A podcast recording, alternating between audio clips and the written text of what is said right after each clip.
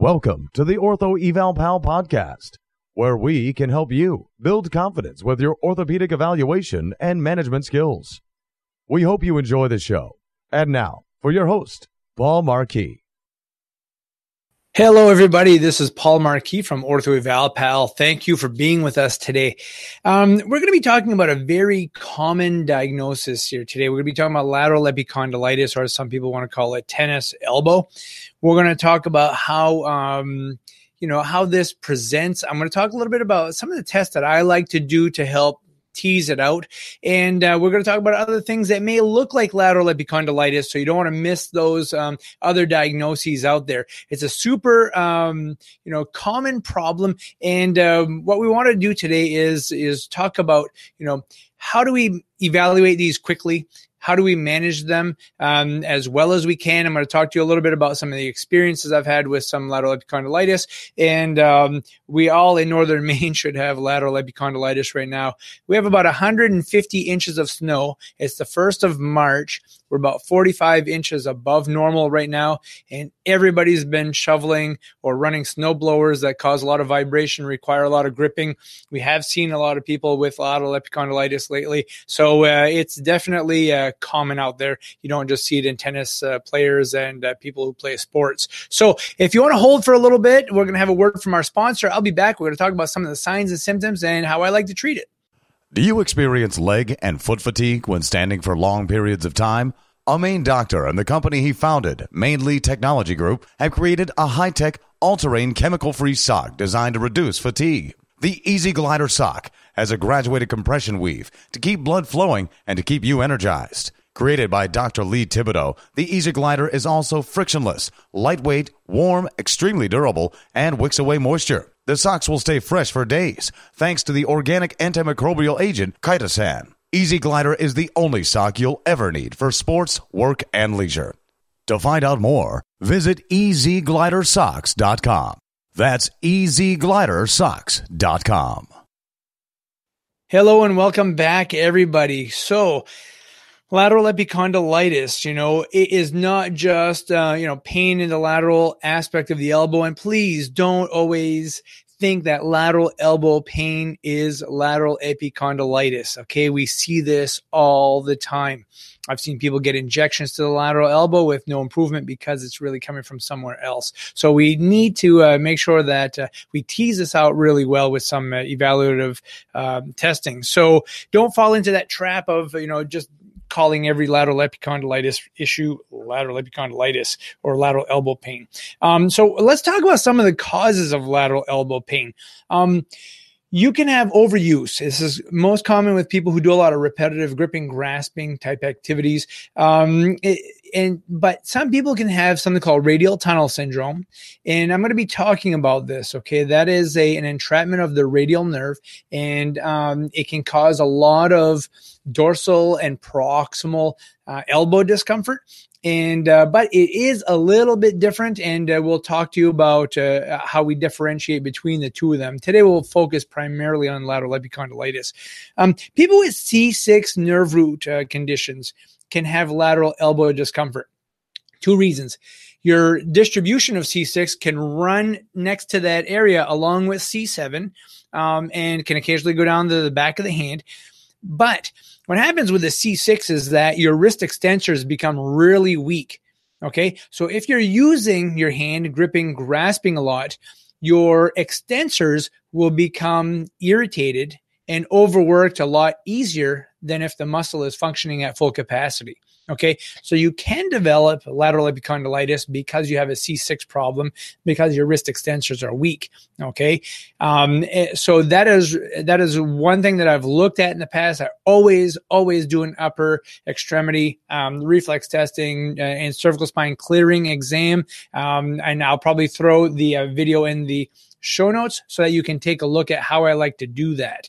Um, People can also have a tear in that extensor carpi radialis brevis muscle group or the extensor muscle group, you know, and always ask them about some sort of a mechanism. If this is something that just kind of slowly came on over time and it progressively got worse, and maybe they, you know, uh, they sort out wires for uh, orthodontics, you know, or something like that, and they're doing a lot of fine motor coordination type activities. It slowly comes on. Not a big deal. You don't really expect a tear of that. Um, but let's say that somebody is out golfing and uh, it is the elbow pain is on the left side. They swing from right to left and they catch a divot. Their the wrist uh, goes into a super huge eccentric load of the extensor mechanism, um, and they could uh, they could end up with a tear there. Um, don't miss this, okay? If somebody is not getting better conservatively with physical therapy or or you know common conservative techniques resting and bracing and things like that, which we'll talk about in a little bit, you need to be thinking about um, a tear of that extensor mechanism. So getting an MRI can be very helpful. Um, and I've seen this on several occasions. So be reasonable. You know, people should start to see improvement within three to four weeks with lateral epicondylitis if you treat it conservatively and you give them some rest.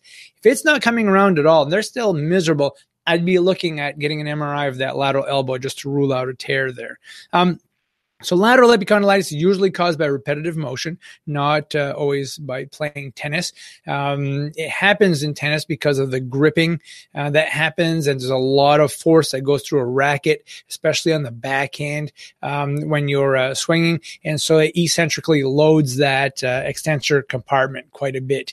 Um, people who do fine motor gripping and grasping. You know, I see this with dental hygienists and, and I'll talk about this a little bit. If you ever take a look, just kind of watch somebody work when they're doing like fine motor gripping and grasping and it's very focused and very concentrated and maybe they're gripping really hard on an instrument um, i've seen this in in surgeons uh, i've seen this with people who do you know Eh, even in the non-dominant hand, they do a lot of stabilizing and gripping of small objects. The other thing you need to remember is what position is the wrist in when people are doing these gripping and grasping activities? And we talked about active and passive insufficiency in the past. So if the the wrist is significantly flexed when they are working or significantly extended, then that extensor mechanism is working at an inefficient position. Okay. So always take a look at that. Take that into consideration when you're evaluating people. Now, what are some of the signs and symptoms? Um, and, oh, and by the way, I'm going to throw a video of that active and passive insufficiency. I've had a lot of people ask about it. I want you to take a look at that. And I've even had people ask me about doing videos of different injuries that are caused by active or passive insufficiency issues. I think once you understand that, it really makes sense as far as proper muscle position with people, okay, when they're doing an activity. So Signs and symptoms. They're the common Mills test. Okay.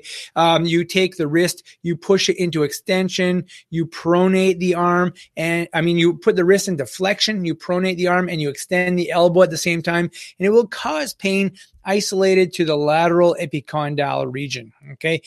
Know that because if somebody has a radial tunnel syndrome, they will have pain with that also, but it'll be more in the muscle belly um, on the lateral side of and proximal side of the elbow. So you want to make sure that that discomfort, if they have lateral epicondylitis, is over the epicondyle, very very tender at that origin. Okay. Um, they'll be tender to palpate in that area. And my favorite test really is I, there's, I don't even think there's even a name for it. Um, but this is classic. I've seen this with experience. You can almost diagnose a tennis elbow lateral epicondylitis by doing this one test. Okay. You take the patient, you have them reach out, fully extend the arm, and then you have them grip your hand. Okay. While their wrist is, a, is in a neutral position with a palm down, and you have them grip they will classically say that hurts in the lateral epicondyle region. They'll say, I can't open up a jar of, you know, like a spaghetti sauce jar. I can't pick up a piece of wood before I put it into the stove. Um, anything where they reach out with a fully extended arm and the pronated hand and they grip that causes significant discomfort at the lateral epicondyle. So that is super common with folks um, who have lateral epicondylitis. All right. So you've ruled out the, you know, cervical disc issues and uh, radial tunnel is not there. You truly believe this person has lateral epicondylitis. Well, is it tendonitis? Is it an acute inflammatory condition, which we're going to talk about mostly for treatment? Or is this a tendinopathy? Had they had this for a long time? Okay. Again, what is the difference? If they had tendinopathy, the, it's more often a, a, fiber disorganization. Okay. The tissues are disorganized. They're not nice and parallel, functioning very well. They've done tissue biopsies on people with tendinopathy and they don't find any acute inflammatory process.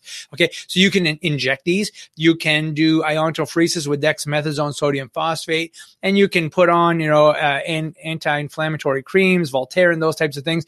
And they may not get a lot of benefit because there's no real active inflammation there. Their pain is coming from, um, you know, tissue disorganization.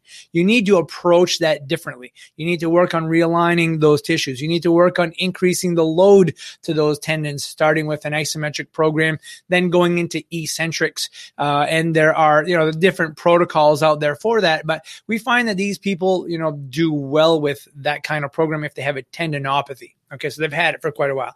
But let's say they have acute inflammation in that area and it's a true lateral epicondylitis or tendonitis of the uh, origin. I like to work on decreasing the inflammation in that area. I'm not big on injections in that region. We've um, seen some people develop vitiligo quite easily in that region where you lose the pigmentation of the skin, the muscle tissue will die off. And so I really like to treat these conservatively. I like to do pulsed ultrasound. I like to do uh, iontophoresis with dexamethasone sodium phosphate, especially if they don't have a lot of uh, soft tissue in that area and uh, it's easy to get to that epicondyle and origin. Um, I always look at their work and their workstation. We do a lot of ergonomic evaluations, and I think that is super, super important. Think about why did they get this in the first place? Okay. So it may be a workstation, but it may be also a sport activity that they're doing. Maybe they're gripping something with a lot of vibration, or maybe the object that they're gripping is very, very tiny. Okay. So look at that. You look at those external stressors out there um, because you may want to change, like if they write a lot, then you may want to bring them from a small barreled pen to a larger barreled pen. Um, maybe the position of their wrist is too flexed or too extended. Um, and uh, it, you know, the other thing I like to do when treating these is massage. Uh, I like to do a soft, gentle, uh, you know, massage to the extensor carpi radialis brevis, that muscle group. People seem to do well with that. Now, let's talk a little bit about tennis elbow straps there's a million of them out there. And you know you always say well try this try that. And and people go to the store they'll go to walmart and they'll look and on the shelf there's a bunch of stuff out there okay? What i don't like about tennis elbow straps is that the ones that are most comfortable, the ones that have a nice elasticized band to it, um, they do stay in place nicely and they do feel comfortable, but oftentimes don't give you what you need, which is counter pressure at the extensor mechanism. Okay. So when you put a tennis elbow strap on, it should be a strap. It should not be an elastic. Okay. It should not be forgiving. So when you put it around the forearm, they should feel when they squeeze that hand, they should feel pressure going up into the brace. So the force is distributed through the brace and not through the epicondyle where it attaches. These can be very helpful. Now they can't be too tight because they'll stop circulation, um, but they need to be on there strong enough so that when somebody you know squeezes the hand they feel some pressure throughout the brace okay they're to use that only when they're doing gripping and grasping activities not if they're just going to be hanging out watching tv or maybe just eating lunch uh, they can take it off uh, but use it when they're doing a lot of gripping grasping activities a lot of wrist flexion wrist extension okay so i'm big on non-elastic tennis elbow straps and i feel like the pressure should be distributed evenly across the extensor mechanism not in one sharp spot Okay. Some of these folks will do well with dry needling if they have a lot of trigger points in the extensor mechanism. So that can be helpful. Um, and this is something we do with almost all of our upper extremity patients. It doesn't matter if they have carpal tunnel, cubital tunnel, and I'll probably mention this in every podcast that we have. Okay. We put these people on a thoracic kyphosis reduction program.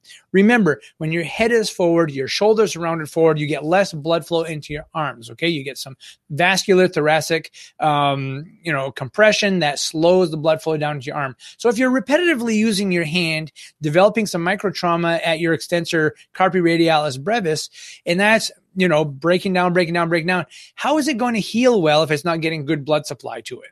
Okay. So I'm an advocate of heat. I'm an advocate of thermal modalities. I'm an advocate of bringing blood flow to that area. So we put people on a thoracic kyphosis reduction program.